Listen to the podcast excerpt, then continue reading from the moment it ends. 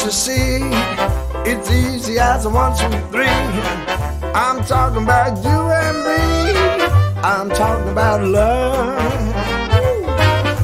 I bet you find it's on everybody's mind. What makes us one of a kind? I'm talking about love. It doesn't matter where you travel, you are sure to see miracles unravel with L O V E. Listen here, the message is loud and clear. Can't help what I feel, my dear. I'm talking about love.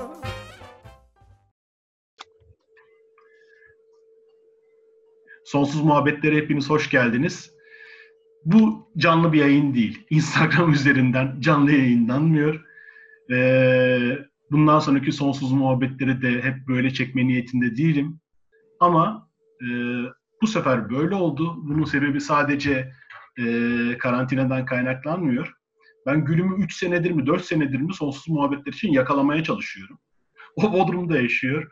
Ben İzmir'deydim, Bodrum'a gidemedim, o Ankara'ya geldi, ben İstanbul'a gittim, o İstanbul'a geçti, ben Ankara'ya geçtim falan falan, böyle bir köşe kapmaca oynadık. En sonunda hazır evlere oturmuşken dedim ki madem öyle olmuyor, böyle yapalım. Bu şekilde e, başlayalım. Hoş geldin. Hoş bulduk. en Şimdi, sonunda. En sonunda e, sanal alemde de olsa yakaladık. Şimdi... Ben tabii bu programı bir haftadır kafamda çeviriyorum.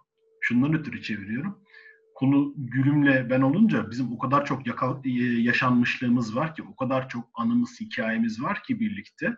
Yani burada aslında şu anda siz sadece Reiki nedir programı, işte e, nasıl yapılır, edilir e, gibisinden değil. Yani bizim muhabbetimiz aslında internet ve spiritüel, internetin başlamasıyla beraber E, spiritüelliğin Türkiye'de yayılması, son on dokuz yirmi senenin hikayesini de anlatıyor aslında hikaye. E, Gülümle tanışmamızın başlangıcı öyle. Ben biraz anlatmak istiyorum aslında konuya girmeden önce. Çünkü o çok güzel bir hikaye. Şimdi e, iki binli yılların başında ben bir grup kurmuştum, Sonsuzluk Ötesi diye. O zamanlar Yahoo Gurus vardı. Tabii Facebook yok, Instagram yok, hiçbir şey yok. Ee, sadece I C Q var ve I C Q'de çok güzel bir özellik vardı. Arama yapıyordun insanları e, ilgilerine göre. Ben de Sonsuzluk Ötesi grubunu bir Ocak iki bin bir tarihinde kurdum ve dedim ki buradan bu konuyla ilgili insanları toplayacağım, bir araya getireceğim. Ve e, işte yedi kişi kurmuştum. Sonra ben geceleri avlanmaya başladım. Gerçekten bu avlanmaktı. Ve yavaş yavaş gruba insanlar katılmaya başladı. Ve bir gece e, Rosperquiz o zamanlar adı gülümün. İlk e, onunla yazıştık, ettik. Ondan sonra gruba ekledim. Bu arada Sonsuzluk Ötesi grubu, hani birazdan bahsederiz. Yani aslında tam bir e, şeydir, efsanevi bir gruptur. Böyle bir grup oldu. Çünkü şu anda e, hani birçok tanınmış e, isim, üstad, hepsi o dönemde bir aradaydık biz. Tabii o zamanlar böyle bir yaygınlık söz konusu değildi. Hepimiz kendi aramızda halleşiyorduk, eğleniyorduk, muhabbet ediyorduk. Çok güzel bir vakitlerdi, çok güzel anılardı. Sonra iki bin bir yılının yaz aylarıydı. Ben tabii bu aralar, o aralar halı saha maçlarına e, sürekli gidiyorum. Oynuyorum, ediyorum. Sonra Mersin'deydim. Mersin'de de böyle süper bir sezon öncesi hazırlık kampından geçmişim, vücut geliştirme salonlarına gitmişim, formum çok yerinde, böyle Allah Allah diyorum ben, böyle bir gireceğim şeye, halı sahalara. Yani yıkacağım ortalığı falan. İşte ilk maça çıkacağım. Eylül ayıydı. Arkadaşlarla işte Bilkent'in halı sahasında buluşacağız. Bilkent'in servisi geldi. Ben ayağımı otobüsün ilk basamağına attım. Çat diye bir ses geldi. Lifim attı. Otobüse binerken kendimi sakatladım. Yani bir buçuk ay, iki ay çalış çalış otobüse binerken kendini sakatla.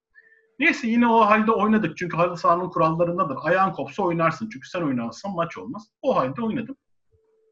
Akşam üzeri Sonsuzluk Ötesi grubuna yazdım böyle böyle diye.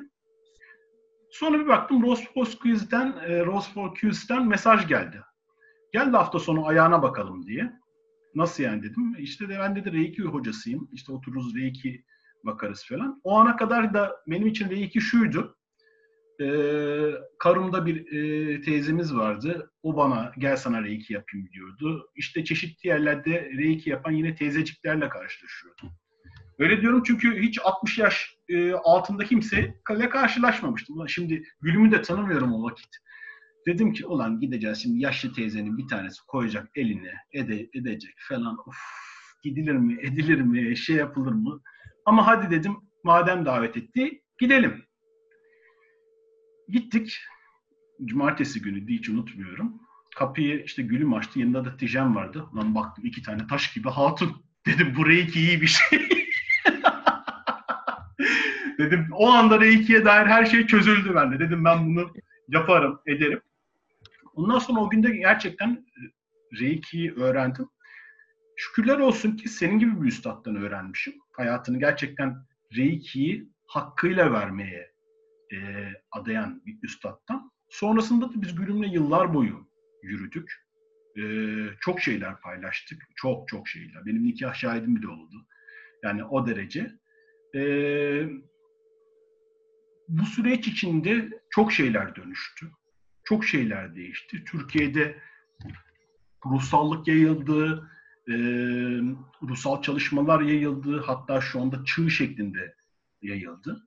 Ama e, Reiki halen duruyor. Hatta ben şöyle bir şey yazmıştım e, bir yerde. Reiki marketteki Arap sabunu gibi kaldı. Hani markete giriyorsunuz. Üst taraflarda bir sürü rengarenk boyalı boyalı şeyler var. Bizim bir tane şeyimcimiz vardı. Temizlikçi ablamız vardı. Kadını çağırıyorum. İşte gelirken sana diyorum ne alayım? Diyor ki ben Arap sabunu alacağım. Lan niye Arap? Yani diyorum işte o balerinler dans edecek, evimin içinde böyle kızlar oynayacak, mis gibi kokacak falan diyorum. Yok yok diyor, hiç gereği yok diyor böyle. Sen diyor git bir tane Arap sabunu al gel, gel bana diyor. Gidiyorum alıyorum ve bakıyorum ev mis gibi olmuş. Ondan sonra diyorsun ki o markalar, o reklamlar, şunlar falan ne işe yarıyor? Neyse hikaye en sonunda geldi geldi geldi buralara kadar geldi. Şimdi sen halen aynı şekilde, aynı sebat içinde, aynı köklenmişlikle, aynı ilkelerle Reiki'yi devam ettiriyorsun. Ne önüne bir isim koydun, ne arkasına bir isim koydun, markalaştırdın, dönüştürdün, ettin, öyle eğdin, büktün. Halen o klasik Reiki'yi devam ettiriyorsun. Şimdi sana klasik bir şey sorusu. Reiki nedir? Diyorsun. Neden Reiki? Ya Reiki artık herhalde çok kişi biliyor ya da bilmiyor ama belki belki sıkıldın artık. Sen de anlatmaktan sıkıldın ama galiba kısa bir özet, hiç bilmeyenler için galiba yine bir kısa bir özet geçmek gerekecek. Yani e, çok kısaca anlatmaya çalışayım. E, anlatmaktan sıkıldım mı? Sıkılmak değil ama hani hep aynı şeyler tekrar ediliyormuş gibi geliyor. Reiki uzak doğu kökenli, yani şu anda bildiğimiz Reiki uzak doğu kökenli ruhsal bir çalışma. Ee, en son ortaya çıkışı Japonya. Ee, bin dokuz yüzlerde Japonya'da ortaya çıkıyor. Ee, kırklarda savaş sonrasında Amerika'ya aktarılıyor. Sonrasında da zaten çok büyük hızla yayıldı. E, iki binlerde internet çok yaygınlaştı. O yaygınlaşınca e, iletişimler çoğaldı. Öğretiler çok daha hızlı yayılmaya başladı. Sonra da işte senin dediğin e, market dönemi başladı. E, Reiki ruhsal şifacılık yöntemi olarak geçiyor. Ruhsal şifacılık yöntemi deyince insanlar hemen hani birilerini tedavi etmek, birilerinin hastalığını geçirmek, işte ağrılarını geçirmek falan olarak algılıyor. Ve genel e, yaklaşım bu şekilde. Ama Reiki'nin özünde, Reiki e, Japonya'dan önce, Tibet'ten önce, yani bilinen birçok şeyden çok daha öncelerinde de var. ve çok farklı yerlerde, farklı tarihlerde de var geriye dönüp araştırıldığında. Ve bu geçmiş kadim e, çalışmalara baktığımız zaman hep kişinin kendini ruhsal olarak geliştirmesiyle ilgili aslında. Aslında bir ruhsal gelişim yolu. Hmm. Belki. Sadece şifacılık değil. Ama ben ona vitrini diyorum. Vitrini şifacılık. Çünkü evet, hep böyle yayıldı. İşte Reiki öğrenin, e, hayatınız değişsin, e, çok sağlıklı olun. Hep böyle reklam yapıldı. E, reklam yani bunlar. O yüzden de e, şu anda bilinen e, şeyi şifacılık. Ama ya, bana göre bu bir yol. Anadolu'nun yol dediği ruhsal gelişim hali. Yani aslında yoga da aynı şekilde ya.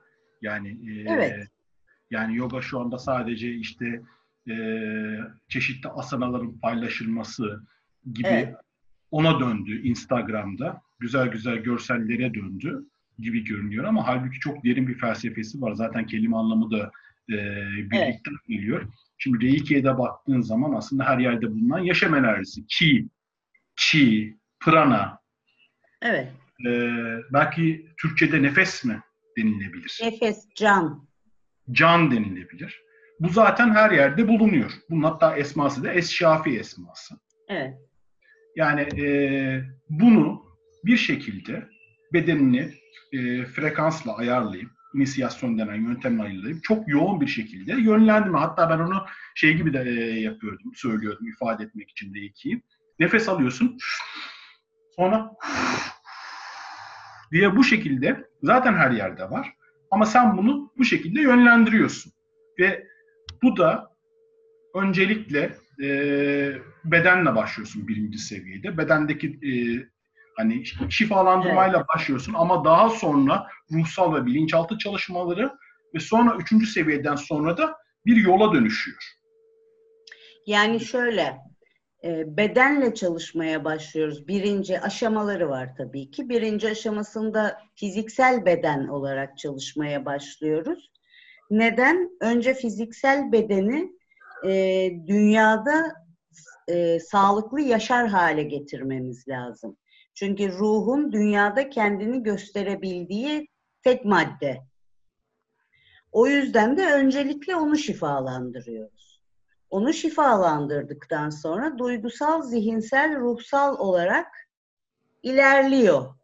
Ee, hem aşamaların içinde, yani birçok aşamasında verilen çalışmalarda belki böyle çok e, alenen söylenmiyor bunlar ama aşamaların gidişince, işte birincisinde, birinci aşamasında fiziksel olarak gidiyor. İkinci aşamasında duygusal, zihinsel alanda bir gelişim başlıyor. Üçüncü aşama zaten son aşaması. Evet, aralarda başka daha eğitimler ufak tefek var ama onlar tamamlayıcı eğitimler.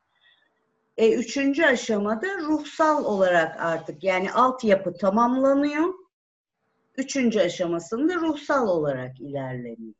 Ha, üçüncü aşamanın da sonunda eğer kişi istiyorsa bunu aktarmak, öğretmek istiyorsa ve e, bunu hocası da öğreten kişi de bunu onaylıyorsa son aşamasında hocalık ortaya çıkıyor.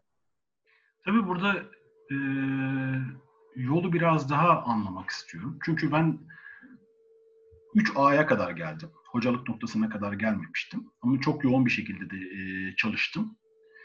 Fakat teknikle yol benim için çok farklı oldu. Mesela şu anda e, çok adını duyduğumuz birçok teknik var. Fakat ben teknikleri hep şey olarak gördüm. Yolda yürürken mesela önüne bir kaya parçası çıktı. Çok büyük bir taş çıktı. Çok büyük bir ağaç çıktı. Ve bu tekniklerle işte bildiğimiz tekniklerle de benim kullandığım, bugüne kadar çalıştığım işte Reiki'nin teknikleri, aile sergisi, aile dizimi, E, teta kullandım, regresyon kullandım. Bunların her biri bana araziyi çok güzel temizlettiler, yolu açtılar. Ama yolun kendisi olmadı benim için hiçbir zaman. Ha, yolun kendisi ne oldu? Ben kendim e, yoluma işte üç dört sene önce e, Pir'le çalışmaya başladım. Selam olsun Meryem Suna'ya. Onunla beraber yürürken birçok tekniği de elbette ki kullandım. Fakat o noktada yolla teknik ayrıştı gibi geldi bana. Yani farklı farklı ve insanlar aslında yolu isterken hep tekniklerde kaldılar gibi e, geliyor. Şimdi seninle konuştuğumuzda R iki bir yoldur dediğin noktada e, bu yolu öğrenmek istiyorum. Çünkü sen aynı zamanda bir yandan da tasavvuftan da yürüyorsun. Evet. Tasavvuf bir yol. Çok net bir yol. Evet. R iki'de üçüncü aşamadan sonra evet çok güçlü teknikler, çok güçlü şeyler var. Fakat R iki mesela yol olarak bana R iki'yi anlatabilir misin biraz? Ee, şöyle ya söyleyeyim. Sen bunu şimdi tasavvufla mı harmanlıyorsun? Nasıl oluyor bu? Aslında harmanlanmıyorum. Zaten kendisi harmanlı. Hmm. Yani oradaki o e, bağlantıyı yakaladığın zaman senin özel bir harmanlama yapmana gerek kalmıyor bunun, bu yolun içinde zaten. Hmm. Şimdi şöyle, e, mesela sen böyle ifade ediyorsun, sen de evet çok genç yaşlarında başladın. E, ben daha orta yaşlardaydım başladığım zaman. Sen daha genç yaşlarda, yani öğrenciliğini yeni bitirmiş araştırma görevlisiydin hatırladığım kadarıyla. iki bin bir, yirmi beş yaşındaymıştın. Evet, yani genç yaşlarda başladım. Şimdi tabii ki yani şu anda artık biliyorsundur, genç yaşlarda e, ruhun olgunluğu ne durumda, daha ilerledikçe neleri fark etmeye başlıyor. Şimdi öyle başladığın için birçok kişi gibi sen de tekniklerle başladın. Yani yaşadığımız dünyada insanların bir yola girmesi için baştan böyle bir takım tekniklerin olması da gerekiyor çok zaman. O teknikler uygulanacak, arkasında var olan yavaş yavaş görülmeye başlıyor. Her zaman birinci aşamada daha ilk anlatmaya başlarken şunu söylerim. Hani ruhsal şifacılık tekniği olarak görülür ama arkasında çok büyük bir, çok derin bir felsefesi vardır. Bu felsefeye ulaşmak isteyen bu işin içinde yürür gider. Ya da bana bu kadarı yeter, ben sadece bedenimi şifalandırayım, sağlıklı olayım, işte normal hayatımı gene sürdüreyim diyen de ilk aşamalarda devam eder gider. Bu da tabii ki herkesin yolu ayrı. Evet. Ha, tasavvufla şeysine gelince, başlardan itibaren tabii ki ilk başladığım yıllarda ben de çok zihinsel bir insandım ve İkna olmaya çalışıyordum başlarda da. Ama e, içimden gelen bir şeyde şiddetle inanıyordu. Hani bir şeyler var ama o ortada değil, onu bulamıyordum. Böyle araştırarak e, hep gerilere dönüp baktım. Ve gerilere dönüp baktığım zaman işte hani eski Mısır, senin e, de hani bayağı bir ilgi alanın oldu. Eski Mısır, orada başlayan öğretiler, e, aborjinlerin Avustralya'da çöllerde kendi kendilerine yaptıkları bir şeyler, e, ne bileyim işte şamanların yaptıkları, e, daha dönüp daha hani tebliğ kayıtlara baktığımızda, işte Atlantisler, Muğlar, bu şekilde baktığımızda hep bir öğretiden bahsediliyor ve bu öğretilere baktığım zaman benim elimdekiyle çok uyuşuyor. İşte eski Mısır'da hermetik öğretiyi ele alayım. Şu anda hermetik öğreti hala hermetik öğreti olarak kendi başına olan bir büyük kadim öğreti. Hatta bugün bir takım e, örgütlenmelerin içinde de devam eden giden bir öğreti. Ama hermetik öğretinin iç yapısına girip baktığım zaman birinci aşama, ikinci aşama, üçüncü aşama olarak geçiyor. Birinci aşamaya baktığım zaman usta-çırak ilişkisiyle ilerleyen, hatta e, tapınak diyeceğim. Hani tapınağa alındığı zaman kişi işte yerleri silerek, tuvaletleri temizleyerek, getir götür yaparak başlıyor buna. Şimdiki gibi değil. Bu orada pişmeye başlıyor. Yavaş yavaş, yavaş yavaş seyrediyor, izliyor, dinliyor, terbiye alıyor. İkinci bölüme geçtiği zaman, ikinci bölümde diyorlar ki gizli sırlara giriyoruz burada ona göre. Ve orada başka bir şey başlıyor. İşte benim hani e, duygusal, mental alandaki gelişmeler dediğim. Üçüncüye geldiği zaman yeminli aşama diyor. Yemin ediyor ve artık tapınaktan dışarıya çıkmıyor. Ki e, birçok yerde katı uygulamalar var. Tapınaktan dışarıya çıkmak isterse tapınağın çok derinler, derinlerinde bir yerlere hapsediliyor ve hiç çıkartılmıyor. Çünkü yemin etti. Ya böyle baktığımız zaman çok katı kurallar var o dönemde. O dönemin kuralları. E, öbür türlü aborjinlere baktığımız zaman son derece serbest, açık, bir kural yok, bir şey yok. Ama enerjiyi müthiş bir şekilde kullanıyorlar. Ya aborjinlerin konuştukları bir dil bile yok çünkü. O kadar ilkel gözüküyorlar ki dışarıdan bakıldığında. Ama işte hani bu Amerikalı'nın yazdığı kitap vardır. Orada çok güzel anlatır bunun detaylarını. Hani ama içlerine girip baktığı zaman, doktordur yanlış hatırlamıyorsam o kadın hatta, içlerine girip baktığı zaman hepsinin birbiriyle sadece telepati olarak anlaştığını görüyor. Bir çift yürek, Marham oldu. Evet. Evet, evet. Konuşmuyorlar. Yani birbirleriyle telepatik olarak anlaşıyorlar. Ve hastalarına işte elle tedavi yapıyorlar, suyu elleriyle buluyorlar. Yani o enerji akışı, enerjinin akışıyla birlikte yaşıyorlar o çölde. Böyle bir düzen var orada.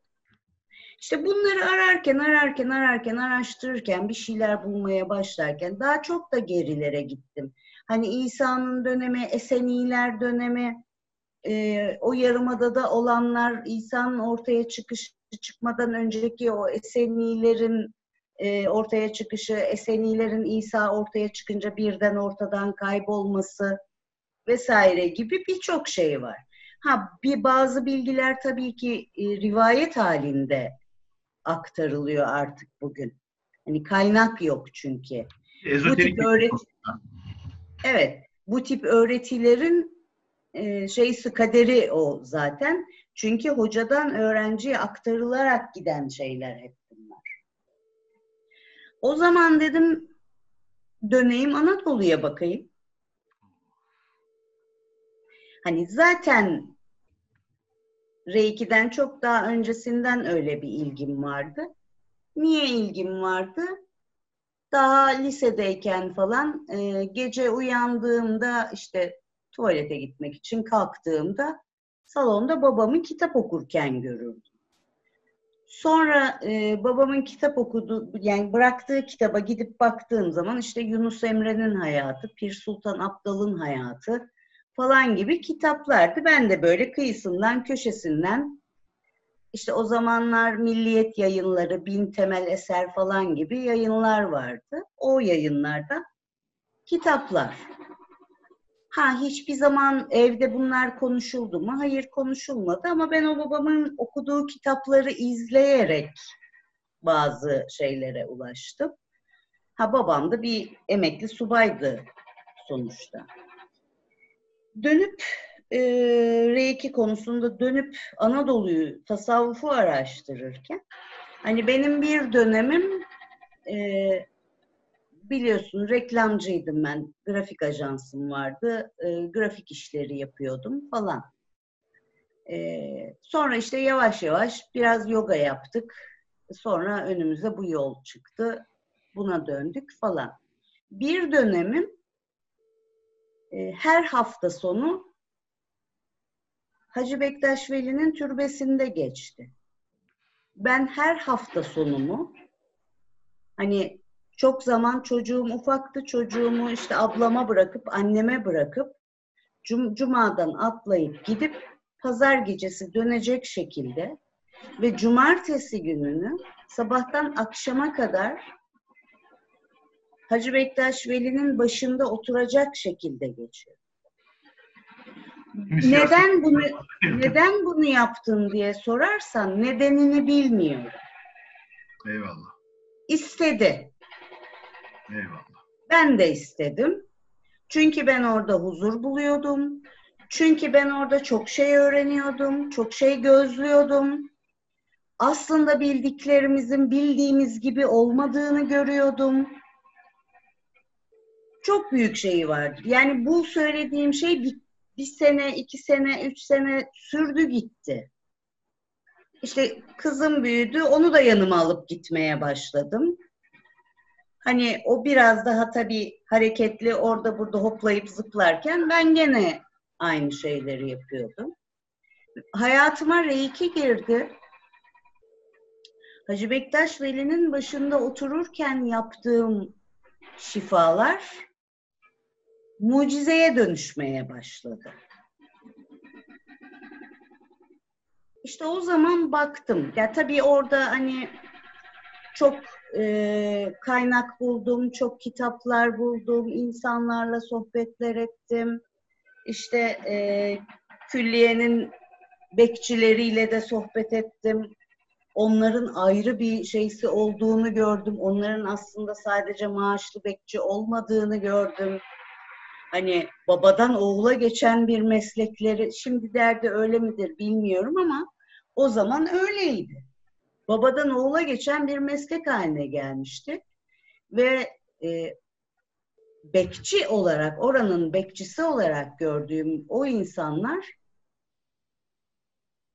inanılmaz şeyler anlatıyorlardı külliyeyle ilgili. Yani çok derin bilgileri vardı o insanların. Baksan maaşlı eleman gözüküyor orada. Tabii ki bunlar benim hayatımda çok şeyler dönüştü. Sonra bunları işte öyle böyle incelerken, öğrenirken işte dört kapı kavramını incelemeye başladım. Dört kapının detayına indiğim zaman sadece şunu gördüm. Bugün hala hep bunu söylüyorum ve eğitimlerimde anlatıyorum. Ee, Anadolu tasavvufu İslamiyet'in etkisiyle ilerlemiş. Bizim öğrendiğimiz reiki Budizm'in etkisiyle ilerlemiş. Oradan Budizm'i çektim, buradan İslamiyet'i çektim. Yani din inancı anlamında. Onunla inanç sistemlerini çektiğim zaman altyapı birbirinin aynısıydı. Tamamen aynı. Sadece uygulama şekillerinde farklılıklar gösteriyor. Ama birbirinin aynı. Ha, o zaman işte çok başka kısmını görmeye başladım olayım zaten. Eyvallah. Ve bunu gördüğüm zaman ben artık bir uzak doğu öğretisi aktarmıyordum. Ben artık çok evrensel bir öğretiyi aktarıyordum. Çok kadim bir öğretiyi aktarıyordum. O yüzden de baştan söylediğin gibi hiçbir zaman önüne bir şey ekleyeyim, arkasına bir şey ekleyeyim, bana da böyle bir şey indi, bunu da size vereyim ya da satayım falan gibi şeylere girişmedim. Çünkü bu iş o iş değil. Eyvallah. Eyvallah. Bu çok önemli bir nokta. Tabii Hacı Bektaş'ın Hacı Bektaş Veli'nin e, türbesi dedin. E, içim böyle eridi. Çünkü e, hani dünyada birçok yeri ziyaret etmek nasip oldu. Türkiye'de de birçok yeri görmek nasip oldu. Özellikle spiritüel açıdan, ama bana sorsan en yüksek frekans nerededir? En seni güzel eden, kendinden geçiren Hacı Bektaş'ın türbesidir derim. Orası çok sıra dışı bir alan ve oradaki hani senin söylediğin gibi bekçilerin o anlattığı hikayelerin falan hiç hikaye olduğunu da düşünmem. Ben de oturup dinlemeyi isterdim ve sadece iki üç defa ziyaret etmek nasip oldu ama inanırım bilirim. Hatta o hat aşağı doğru iner, Tarsus Mersin diye de gidiyor. Aynı enerji. Orada ne varsa L hattı mıdır, nedir artık? Nasıl L hattı var. L hattı, çünkü aynısı Tarsus'ta da aynı enerjinin benzerini de gördüm. Hatta Mersin'de de. Aslında seninle de zaten ortak noktalarımız var bu noktada. Sen mesela reklamcıyım, iletişimciyim dedi. Ben de ileti, sen iletişimciyim. Ben Ankara Üniversitesi'ndeyim, sen Gazi Üniversitesi'ndesin. Evet. İkimiz Mersinliyiz. Yani hani Mersin'de olmalıyım.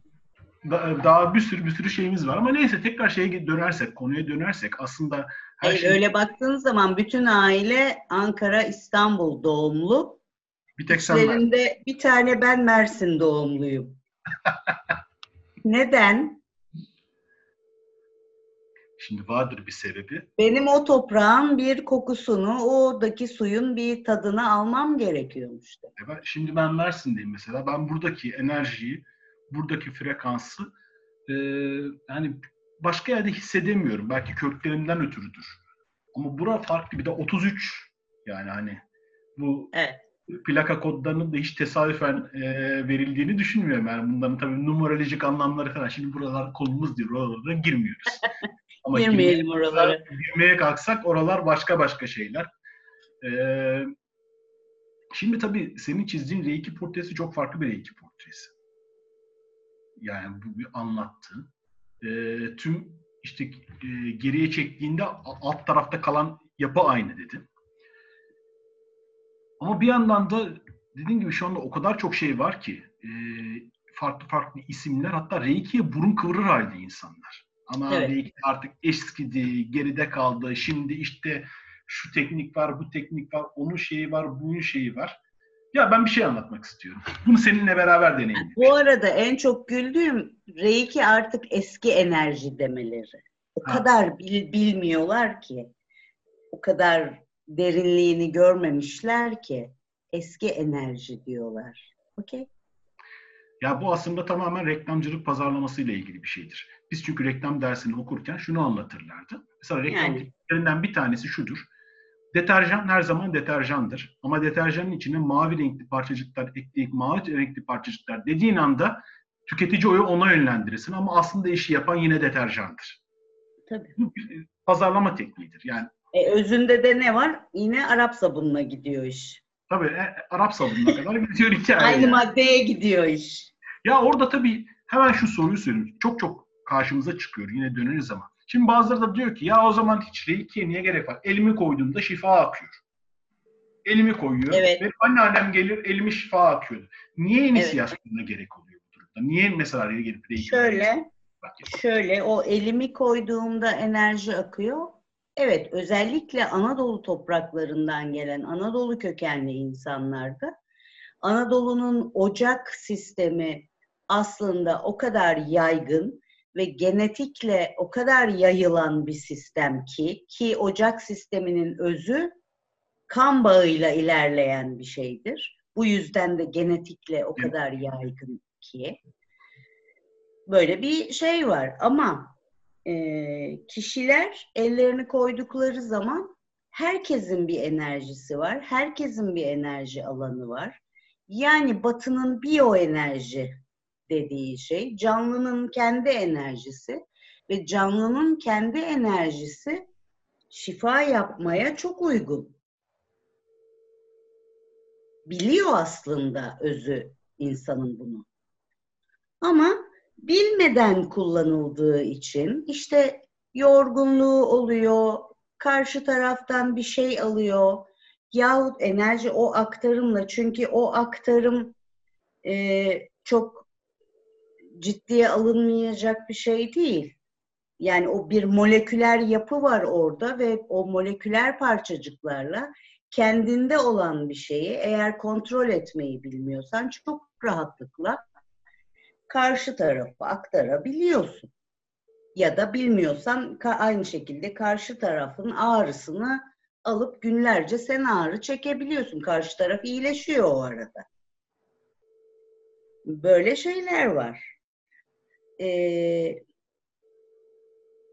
Reiki'nin zaten başta söylediğim sözlük anlamı olarak her yerde var olan benim bir enerji alanım var.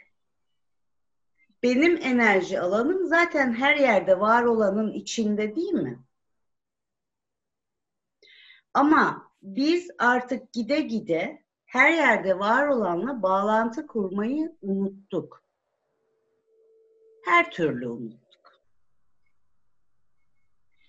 Buradaki inisiyasyon o hatırlatmayı yapıyor. Ha, bunun fiziksel olarak da bir iki bölgesi var. Törensel olan kısmı da var. Ama sadece kişinin enerji alanına hatırla diyor. Çok güzel oldu bu açıklama. Çok net oldu. Çünkü şey, bir yandan mesela kibir çok işin içine girebiliyor. Bak ben insanlara şifa yaptım, ettim falan derken Ee, orada çok kibir işin içine girdiği vakit çok fazla patlamalar olabiliyor sende. Ee, Reiki aslında şu anda tam anladığım şekliyle hani ben çekildim aradan, kaldı geriye yaradan. Bunu hızlandır. Aynen. Aslında yaptığın inisiyasyon seni aradan çekiyor. O benliği aradan çekip olanı, yani hani bizdeki karşılığıyla eşşafi esması. Hepsinin sonuçta esmalar da birer frekans aslında.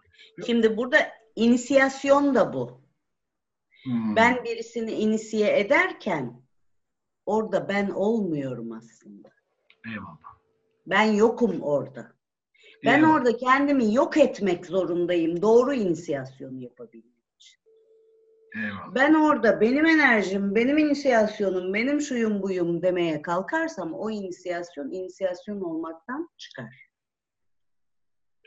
Ben orada kayboluyorum. Sadece fiziksel bedenimi bir aracı olarak akışa sunuyorum. İnisiyasyon gerçekleşiyor. Eyvallah. Şu anda çok net anladım. Çok daha netleşti bu hikaye. Ve e, bu... Şifacı da bunu doğru anlayıp bu şekilde uygularsa tadından yenmez. Zaten şifacılık dediğinde sen zaten vesilesin. Aslında sadece yani... o yaradandan gelen şifanın akmasına şahitlik ediyorsun. Orada e, bedenine aracılık yapıyor. E, Anadolu ne diyor? Sebebi elden, dermanı Allah'tan diyor. Eyvallah. Ama biz bunu sebebi elden, dermanı da bendene çevirip ortalıkta ben kanseri iyileştirdim, onu iyileştirdim, bunu iyileştirdim deyip e, dolaşan ama ondan sonra da eninde sonunda bunların bir şekilde hesaplarının kesildiği, ki kesilir. Denge böyle sağlanacak çünkü. Denge öyle. Yani kibir öyle. Bir yere kadar izin veriyor sistem. Bir yere kadar izin veriyor. Ondan sonra hesabı kesiyor. Hani bu daha önceki senelerde belki yüzyıllarda böyle değildi. Bu e, hani çok eski hayatlarda yaptıkların başka hayatlarda da kesilebiliyordu falan. Ama şu anda günümüz şartlarında hazır buradayken hesabı alıveriyorlar. Hızlandı çünkü. Hızlandı. Ve bunun e, uyarılarını daha iki binli yıllarda defalarca senden çok geldi. E, benim senden kazandığım sadece Reiki dışında e, önemli noktalardan bir tanesi mesela enerjiyle kesinlikle şaka olmaz. Bu enerji çalışmalarıyla kesinlikle şaka olmaz. Yapamayacağın şeyi yap, yapmaya kalkma. Haddini bil. Had ve bilmek çok önemli burada. Had bilmek çok önemli ve e, mesela bu bende şöyle bir refleks geliştirdi ve bu beni çok güzel korudu yıllar boyunca. Karşıma birisi geldiği vakit, işte şunu yapıyorum, bunu yapıyorum dediğim vakit hep geride durdum. Hiç hiç gitmedim. Yani hadi gel sana şu enerjiyi yapayım, bunu yapayım falan dedikleri vakit çünkü şahit olduğum olaylardan ötürü e, hani çünkü bu yolda hevesle atlayınca hani tuzla gitti, gidene hani muhabbeti vardır ya. Salatalık tuz muhabbeti. Salatalık tuz muhabbeti. Sonra çok kötü patladığını gördüm. Bu Senin benim çok pembe, pembelerin vardı. Ha, işte o pembeler hikayesini anlatmak istiyorum. Anlat anlat. O çok önemli bir hikaye. Çok eğlenceli bir hikaye şimdi bir yandan da. Şimdi ikinci seviyeydi.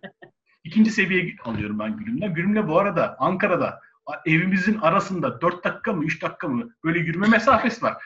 Ben gittim İstanbul'da alıyorum ikinci seviyeyi. İkinci seviyeyi alırken e, inisiyasyondan sonra bana bir haller oldu. Böyle varlıklar görmeye başladım. Ve bu varlıklar hani seni inisiye etmek istiyoruz, işte şey yapmak istiyoruz, e, bizim enerjimize kanallık eder misin dedi, dediler. Ben orada Gülüm'e anlatıyorum bunları. Gülüm gülümsüyor, hiç pas vermiyor yani, hiç şey prim de vermiyor ama ben böyle anlatmaya başladım. Sonra ben bu enerjiyi, ki kristal bir enerjiydi, oh var ya şimdiye ben devam ettirseydim o enerjiyi nasıl yayılmıştı tüm dünya. Ondan sonra öyle bir haller olmaya başladık ki e, hani arkadaş işte e, ne bileyim teyzesi e, ameliyat oluyor. Pembeler, böyle varlıkları görüyorum. Onlarla konuşuyorum. Ve e, hani acayip acayip şeyler oluyor. İşte şu anda biz onu tedavi ettik. Şöyle yaptık, böyle yaptık. Sonra ben bunu anlatmaya başladım. Benden ustalık istenmeye başladı. Eğitimler istenmeye başladı. Pembeler istenmeye başladı falan. Böyle bir şey oldu. Ben de bir havalara girdim. İşte pembelerin inisiyasyonu şu bu falan gibisinden. Fakat sonra şöyle bir durum yaşadık. Şimdi biz Sonsuzluk Ötesi grubundan bahsediyorduk. Sonsuzluk Ötesi grubu bir zamanlar hani öyle toplanıyorduk biz evlerde ama ne toplantılar? yetmiş seksen kişi. Bak o zamanlar Instagram yok. Facebook falan yok. Sadece e-mail ile toplanıyoruz. Manyak partilerde. Şimdi o partilerde o dönemde tabii inisiyasyon sonrası bazen şeyler açılabiliyor. Bazı e, teknik özellikler diyeyim açılabiliyor. Bende de böyle dokunup geçmiş yaşam anlatma hikayesi başladı. Fakat ben tabii bunun şov, şovmenlik getirisini görünce bir Sonsuzluk Ötesi toplantısının içindeyken üç saatin içinde yirmi yirmi beş kişinin geçmiş hayatına baktım. E çünkü sen birisine bakmaya başladığında o da istiyor, bu da istiyor, o da istiyor, bu da istiyor. E zaten sen de orada memnun ediliyorsun. İnsanları memnun ederken memnun ediliyorsun. Egon şey yapılıyor. Bana orada Gülümle Zeynep Sevil, bak oğlum dikkatli ol. Bak ne yaptığının farkındasın, farkında değilsin falan diye uyarılarda bulundular. Ben dinlemedim. Ama en sonunda, toplantının sonunda ben ayakta sallanıyordum. Sonra üç hafta boyunca hasta yattım. Kurum kustu resmen ruhum. Ve hiçbir şekilde tıbbi çalışma, pembeler, membeler hiçbir şey işe yaramadı. Ondan sonra dedim ki, ya Hasan sen bu işlere girişme. Pembeler kime gidiyorlarsa gitsinler. Ben bu işlere girmeyeceğim. Bu benim yolum değil, şey değil. Had, haddimi öğrendim. Ondan sonra zaten geçmiş yaşam bırakma, e, bakmasıymış, şuymuş, buymuş. Hani birilerini etkilemek için bu çalışmalara girmesiymiş falan. Bu konuda çok sağlam dayaklar yedim. Hizalandım. Sonrasında hani bu da aldığımız dersle beraber şükürler olsun deyip yoluma sadece kendime işte gerektiğinde işte çocuklarmış, şuymuş, buymuş. Yani çevreme çalıştım ama hiçbir zaman zaten şifacılık benim yolum değildi. Şifa yolu benim yolum. Ben daha başka bir yoldaydım. Ama haddimizi bilmeyi öğrendik. Ama sonrasında Kumare diye bir belgesel seyrettik. Çok eğlenceliydi Kumare. Şimdi bir tane adam, Hintli gazeteci, sakal bırakıyor. Ve diyor ki, ben diyor bir tarikat kuracağım diyor. Ve ondan sonra insanlar çevresinde toplanmaya başlıyor. Ve bu arada diyor ki, ben siz diyor, mavi enerji diyor. Bir mavi enerjiyi diyor, size diyor anlatacağım, bunun üstadı olacaksın, şey yapacaksın falan insanlar anlatıyor ama belgeselin en çarpıcı cümlesi şuydu. Evet, insanlara mavi enerjiyi anlatıyordu. Var olmadığını biliyordum. Fakat bir nokta geldi ki artık mavi enerjiyi ben de görebilmeye başladım. Orası beni çok çarpmıştı. Şimdi soru şu geliyor. İnsan yeterince bazen bu da karşına çıkıyor. Yeterince inandığında bir şeyi yaratır hale getirebiliyorsun. Görebilir hale geliyorsun. Şimdi burada sözde çalışma ya da kendi inancını yarattığın enerjiyle Reiki'nin farkı ne? Hani Reiki'de acaba kendimizin inanıp yarattığı bir çalışma olabilir mi bu alanda? Bazıları için olabilir. Yani demin söylediğim o kendin benliğini aradan çekme kısmını kavrayamayanlar için bir inanç haline dönüşür bu. Yapıyorum oluyor inancıyla ya da bana yapılıyor iyi geliyor oluyor iyileşiyorum inancıyla, her ikisi de geçerli. İyileşmeler görülür. İnsanın buna yetkisi var çünkü. Yani büyük yaratılışın küçük bir parçasıysak eğer, aynı e, parçacıkları taşıyorsak eğer, var böyle bir yetkimiz. Evet, ama gerçekten kendini o e, aracı olduğunu fark edip o aradan çekmeyi insan olarak, beşer olarak hatta, o beşeri oradan çekmeyi başarırsak, hayır, sistem kendisi çalışıyor o zaman. Hmm. Bu ayrımı fark etmek lazım. Bu ayrımı da anlatmak hiç de kolay değil. Bu zaten başlı başına bir yolculuk zaten. İşte yol dememin şeysi buydu zaten. Bu yol. Bu başlı başına. O yolda, o yolda baştan defalarca, defalarca e, kendini yok edip baştan yaratıyorsun. Yok edip baştan yaratıyorsun. Her aşamada bu var. Hani işte ölmeden ölmek, kanatsız uçmak falan gibi deyimler, laflar vardır. İşte Oşo'nun, Tebrizi'nin, Mevlana'nın vardır bu tarz e, ifadeleri. E, bu da onlardan biri ve onu fark edersen gerçekten o yolun içinde her bir aşamada, yani birinci, ikinci, üçüncü aşama olarak kastetmiyorum, İçindeki basamaklarda birçok yerde baştan bir varoluş başlıyor. Ha, nereye kadar gider? Sonsuzluktan bahsediyoruz. Yani. Sonsuzluktan bahsediyoruz. Yani hayır, bunun bir sonu var mı? Önemli mi? Hani evet, sonu olsa bir yerlere çıkıp böyle ihtişamlı bir şey... Ne? Ne? Bununla ilgili çok sevdiğim bir hikaye var. Şimdi adamın bir tanesi kendini ar- arıyor falan. Demişler ki işte şu dağın tepesine çık, oradaki üstad hayatın anlamını biliyor, sonunu biliyor. İyi peki demiş adam. İşte bulmuş üstadı. Üstad tabii böyle tam bir üstad, böyle hani tam tipik stereotipler vardı ya, şeyde prototipler var ya, saçlı sakallı, böyle gördüğünde diyorsun ki bu üstad, bu nereye giderse arkamdan giderim. Demişim bana hayatın sırrını, hayatın sonunu gösterebilir misin? Üstad getirin demiş ki gel demiş. Tutmuş, beraber huşu içinde çıkmışlar tepeye. Böyle önlerinde sonsuz bir, böyle nasıl diyeyim, manzara, bulutlar falan. Demiş ki üstad böyle şey içinde, İşte demiş evladım, hayatın anlamı bu. Adam şöyle manzaraya bakmış. Hayatın anlamı bu mu demiş. Üstad bakmış. Yoksa değil mi?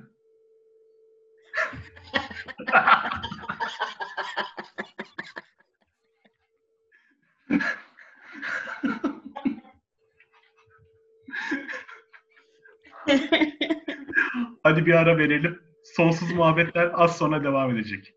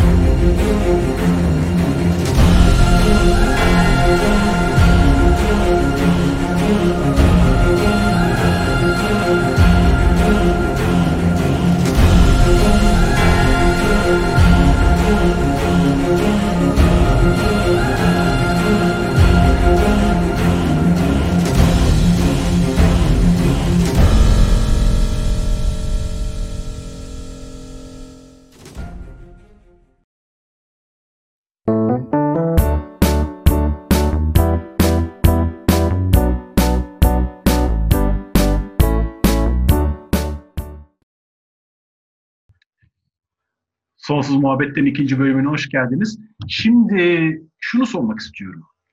Senin hayatına R iki girdikten sonra ne gibi e, değişiklikler yaşandı, katkılar oldu? Şimdi mucizevi çalışmalar oldu, mucizevi dönüşümler oldu, etti. Ama mesela tıp senin hayatından çıktı mı? Hayır. Tıp benim hayatımdan çıkmadı. Zaten hani biliyorsun ben do- do- doktorların çok olduğu bir aileden geliyorum. Doktor, bu kadar çok doktor olan bir ailede benim ortaya çıkmam zaten başlarda e, depresyona girdi herhalde. Pek dokunmayalım biz ona da. İşte kendine gelir. Ha, kendi haline bırakalım biz onu şeysiyle başladı. E, doktorların arasında büyüdüm. Dedem dahil e, doktordu.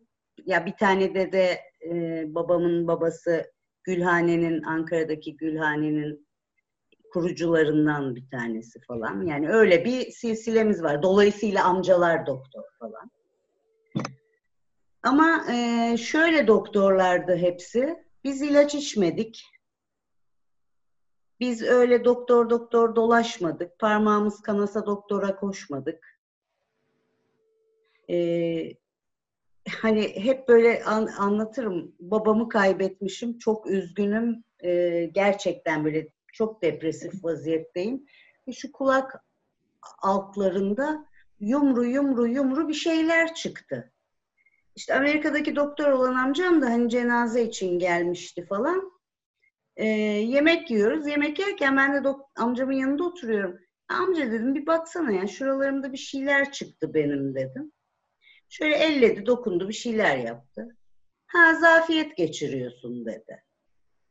Şimdi zafiyet deyince nasıl yani dedim, bir şeyler yapmam gerekmiyor mu? Hani üniversitedeyim daha o zaman, böyle şeylerden haberim yok. Bir şey yapmam gerekmiyor mu dedim, ne yapacağım, bir şey mi içeceğim, ilaç mı vereceğim, ne yapacağım?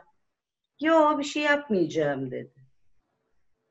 E dedim, geçer geçer boş ver dedi. Çocukluğumuzdan itibaren biz geçer geçer boş ver diye büyüdük. Dolayısıyla da benim özellikle ailede bu en fazla bana işlemiş. Diğerleri biraz daha ılımlıdır bu konuda. Eşhedü en la derken hastaneye götürürler beni. Hani geçer. Hani geldi gidecek nasıl olsa, o mantık var hep. O yüzden hani tıbbı reddetmiyorum. Tam tersine tıpla birlikte yapılan önemli hastalıklarda, kronik rahatsızlıklarda ya da işte adı malum e, çaresiz görülen e, hastalıklarda tıpla birlikte ilerlendiği zaman gerek ilaç tedavisi, gerek operasyon, gerek neyse ne gerekiyorsa birlikte ilerlendiğinde çok daha mucizevi sonuçlar çıkıyordu ortaya. O zaman ben hep şeyi düşündüm. Hani e, bunu bir alternatif tıp olarak ortaya koymak değil de yaşadığımız çağa uyumlu olarak bir entegre çalışma olarak birlikte götürmenin e, faydası. Bunu anlatmaya çalıştım hep ben insanlara. Şimdi böyle baş, ilk başladığımız yıllarda böyle vakalar oldu çünkü. İşte birisi birisine tedavi yapmış kendince. Ee, bir takım ilaçlar kullanıyormuş o kişi. Şimdi neydi rahatsızlık hatırlamıyorum. Ve e, bırak ilaçlarını demiş. Ben seni iyileştireceğim. Bırak ilaçlarını. O kişi de bırakmış. Ve sonra yarı koma halinde hastaneye kaldırılıyor. Tesadüf hastanede de benim hem doktorum hem yakın arkadaşım bir arkadaşımız var. O beni aradı. Gülüm dedi böyle böyle bir şey, yani bu reiki, reiki bu mu dedi. Kendisi de reiki biliyor aslında. Ama hani ben daha ilerideyim diye bana soruyor. Yok dedim, olur mu öyle şey? Ama dedi hastanede ben de dedi reiki biliyor olduğum için diğer bütün doktor arkadaşlar benim üstüme yürüdüler dedi. Bak gördünüz mü uğraştığınız şey, adam gidiyordu az kalsın diye dedi. Bu tarz çok olaylar oldu. bu işte o şifacılığı yaptığını düşünen insanların egolarıyla ilgili bir şey. Yani ben birçoğumuzun, hatta belki hepimizin o seviyelerde olduğumuzu düşünmüyorum. Bazı şeyleri de reddetmeyip hani daha ehren bir şekilde bir arada götürmek daha faydalı. Bunu da gördük. Sonuçlarını hep gördük. Yani mesela bir tıbbi müdahaleye ihtiyaç duyduğun durumda o tıbbi Tabii. müdahaleye olup ondan sonra onu e, reiki ile ya da e, hani, hani başka teknikle de çalışıyor olabilirsin. Onunla birlikte mesela ayağını güçlendirmek, desteklemek. Yani çünkü biz enerjiyle çalışıyoruz. Orada bir operasyon yapılması gerekiyor. Vücuda ait olmayan bir şey oluşmuş, yabancı bir varlık oluşmuş orada. Onun kesilip biçilip çıkartılması gerekiyor orada. E ha. O zaman ne olacak? Kesecekler bunu. Başka çaresi yok. Ha onu kesip biçip oradan ayırdıktan sonrasında biz o bedenin enerjisini toparlayabilirsek eğer çok daha hızlı iyileşecek, işte o şeyin yan etkilerini görmeyecek, bir takım arazları kolay atlatacak. E bunları görmek lazım. Eyvallah. Yani, yani çok katı olmamak lazım. Her ikisi konusunda da çok katı olmamak lazım. E şimdi bu da verilmiş. O da geliyor Yaradan'dan. Bu da geliyor Yaradan'dan. Yani. İkisini al birleştir. E tabii ki. Niye illa ben onda olacağım ya da niye öbüründe olacağım demeye gerek var ki. Yani sana kimse boğazına bıçak dayamıyor ki illa bunu kullanacaksın diye. Al tabii, ikisini birden kullan. Tabii ki. Yani e, bu demin bahsettiğim doktor arkadaş benim kadın doğum doktorum aynı zamanda. Doktorum o, o yıllar yani. E, mesela işte bir şikayetim olur giderim. Bana şey der, aman stres yapmışım git kendine reiki yap der. Hakikaten reiki yaparım, toparlanırım falan. Ya da işte kanamadır, kesilir falan. Bir zaman bir şey hissettim ve gittim. Ee, ve inanmak istemedi, ben zorladım. Beni ultrasona al diye. Ultrasona aldı. Bir şey büyümeye başlamış bir kitle. Şimdi dedi ben sana dedi burada kitle var diyeceğim. Sen reiki yapayım diyeceksin. Hiç bunlarla uğraşmıyoruz dedi. Bugün yarın işlerini bitiriyorsun. Öbürsü gün hastaneye yatıyorsun. Biz bu bunu ameliyatla alıyoruz.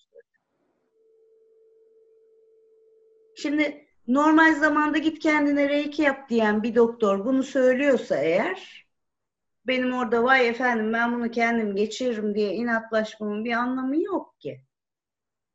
Evet gerçekten hücre dejenerasyonu olmuş bir şeyin ucundan döndüm orada mesela. Ha o ameliyatı olup çıktıktan sonra yaklaşık beş altı saat sonra ben ağrı kesici yapmayın dedim. Hemşireler dediler ki olur mu? Ölürsün ağrıdan. Dedim ki ağrım yok. İnanmadılar. Ertesi gün doktor geldi. Bütün hemşireler başımıza toplandı. Bunun nesi var diye sordular doktora. Şimdi o da tabii reiki yapıyor diyemiyor. Geçmiş yıllar bilinmiyor çünkü o kadar. O da o zaman şey dedi. Ya o enerjiyi falan biliyor. O bir şeylerin hocası. Siz ona dokunmayın. O öyle söylüyorsa öyledir falan dedi. Ve ben o ameliyattan sonra ağrısız, sızısız, çok hızlı bir şekilde iyileştim.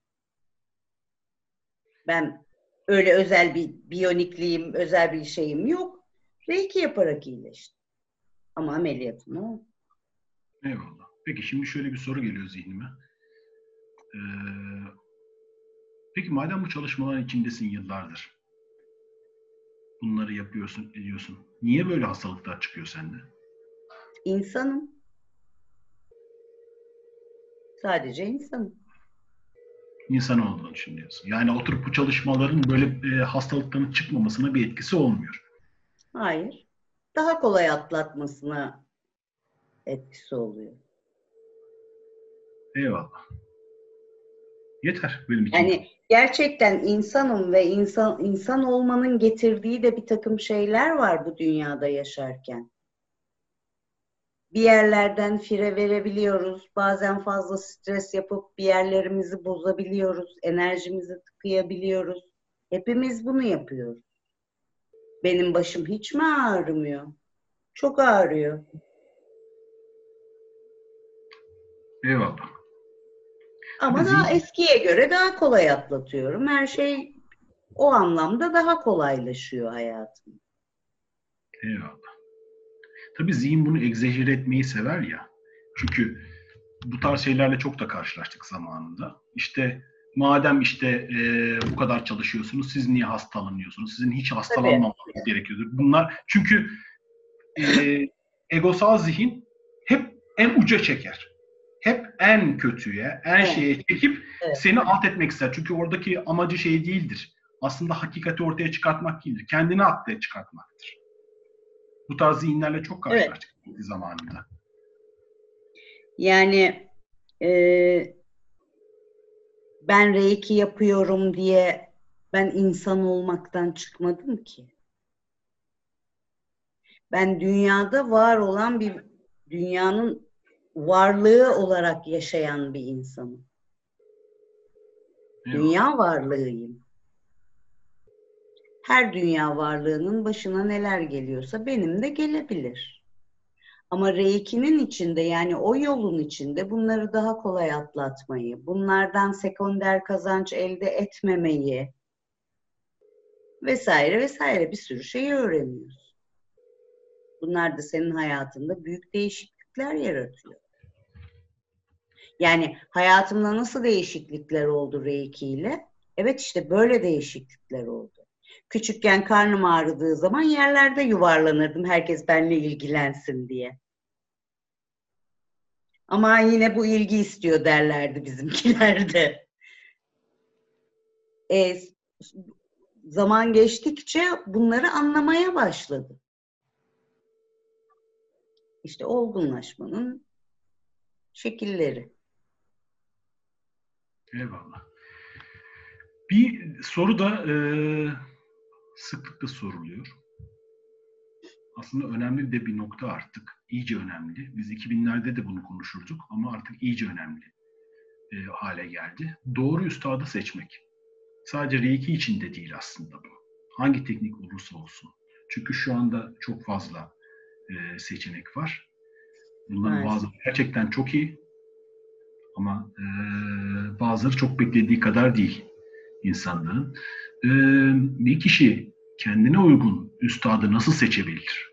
Mesela reiki örneği üzerinden gidebiliriz. Ama aslında reiki üzerine uyguladığın senin bir anlattıkların aslında birçok şeyde de anlatılabilir. O yüzden sormak istiyorum. Yani doğru üstadı nasıl seçeriz? Yani doğru üstadı seçmek tabii ki o kadar kolay değil. Çok araştırmak gerekiyor. Ama zamanımızda insanların buna sabrı yok.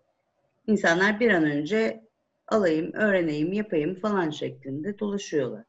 Çok araştırmak gerekiyor. Ha diyeceksin ki sen araştırdın mı? Ben araştırmadım, ben içine düştüm. Aa bu neymiş derken biri arkamdan itti, düştüm ben. Benimki oydu yani. Ama benim zamanımda internet yoktu, böyle kitaplar yoktu.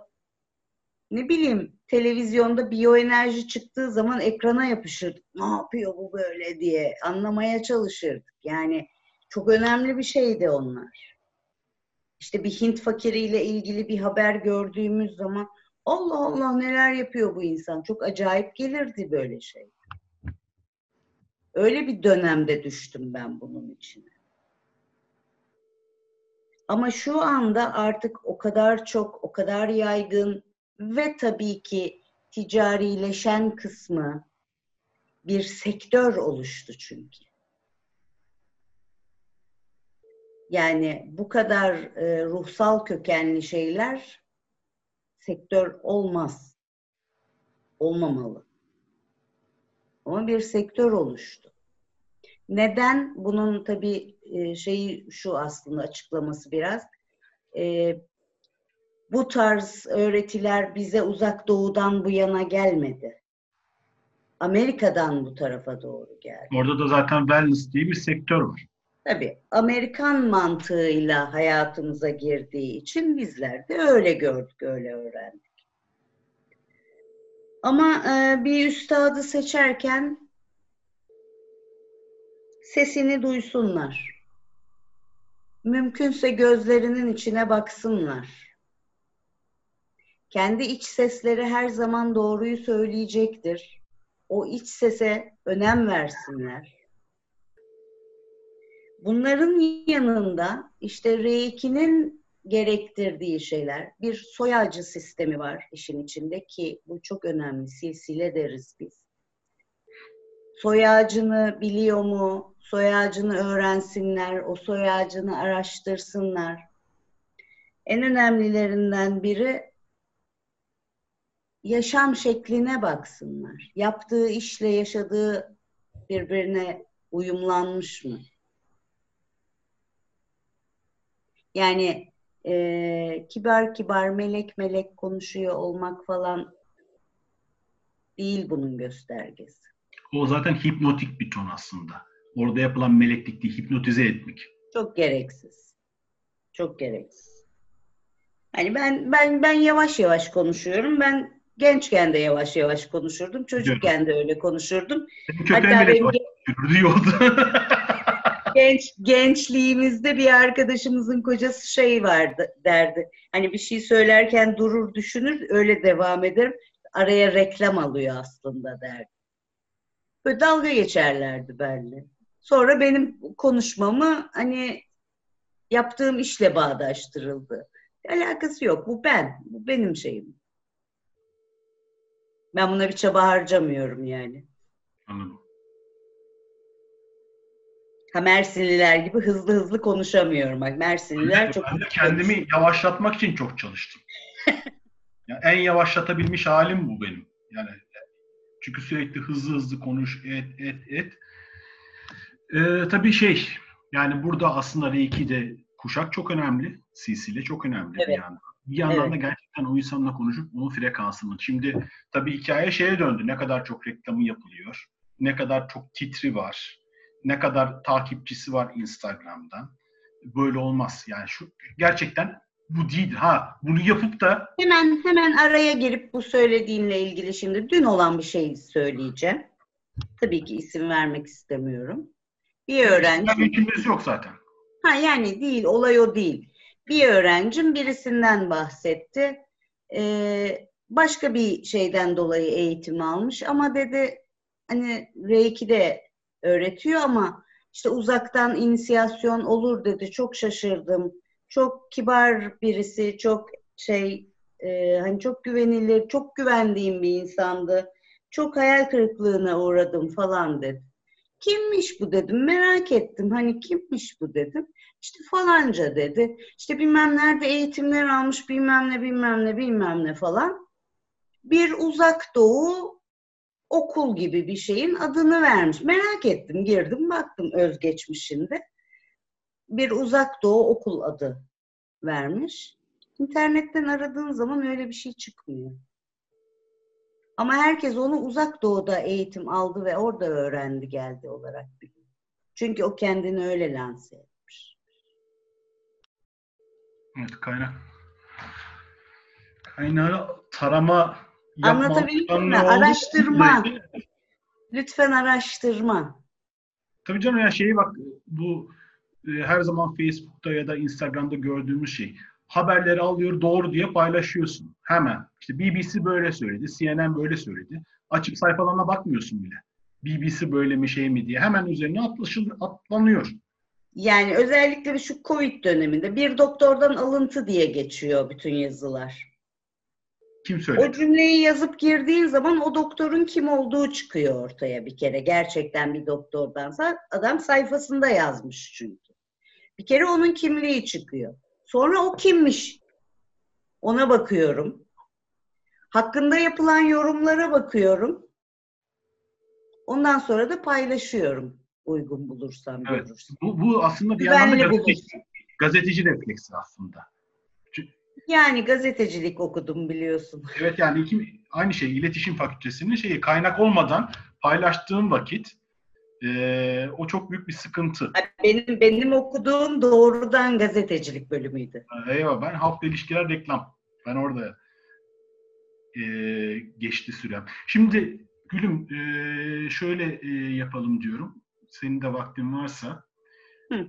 Daha çünkü başka konulara girmek istiyorum. Özellikle bu ruhsal eğitimler ve para konusuna girmek istiyorum. Çok e, tartışılan bir e, konu. Evet. E, ama zaten şu anda bir saat yirmi dakikayı buldu program. Diyorum ki e, bir ikinci bölüm daha çekelim. Biraz daha muhabbet edelim. Sonsuz muhabbetlerin bu bölümü burada e, tamamlansın. Tamamlayalım. Tamam, öbür hafta içinde e, yeni bölümde devam edelim. Çünkü yani oturup iki buçuk saatlik program yapmayalım. ikiye bölmüş olalım böylece. Anladım. İzleyen dinleyenleri de güzel olsun. Anladım. Sonsuz muhabbetlerde Gülüm Mama'yla birlikteydik. Birlikteliğimiz devam edecek. E, izlediğiniz için çok teşekkürler. Muhabbetin devamı için haftaya görüşmek üzere. Teşekkürler. Can't you see, it's easy as one, two, three.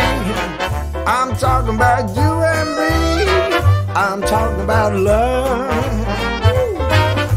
I bet you find it's on everybody's mind. What makes us one of a kind? I'm talking about love. It doesn't matter where you travel, you are sure to see miracles unravel with L O V E. Listen here, the message is loud and clear. Can't help what I feel, my dear. I'm talking about love.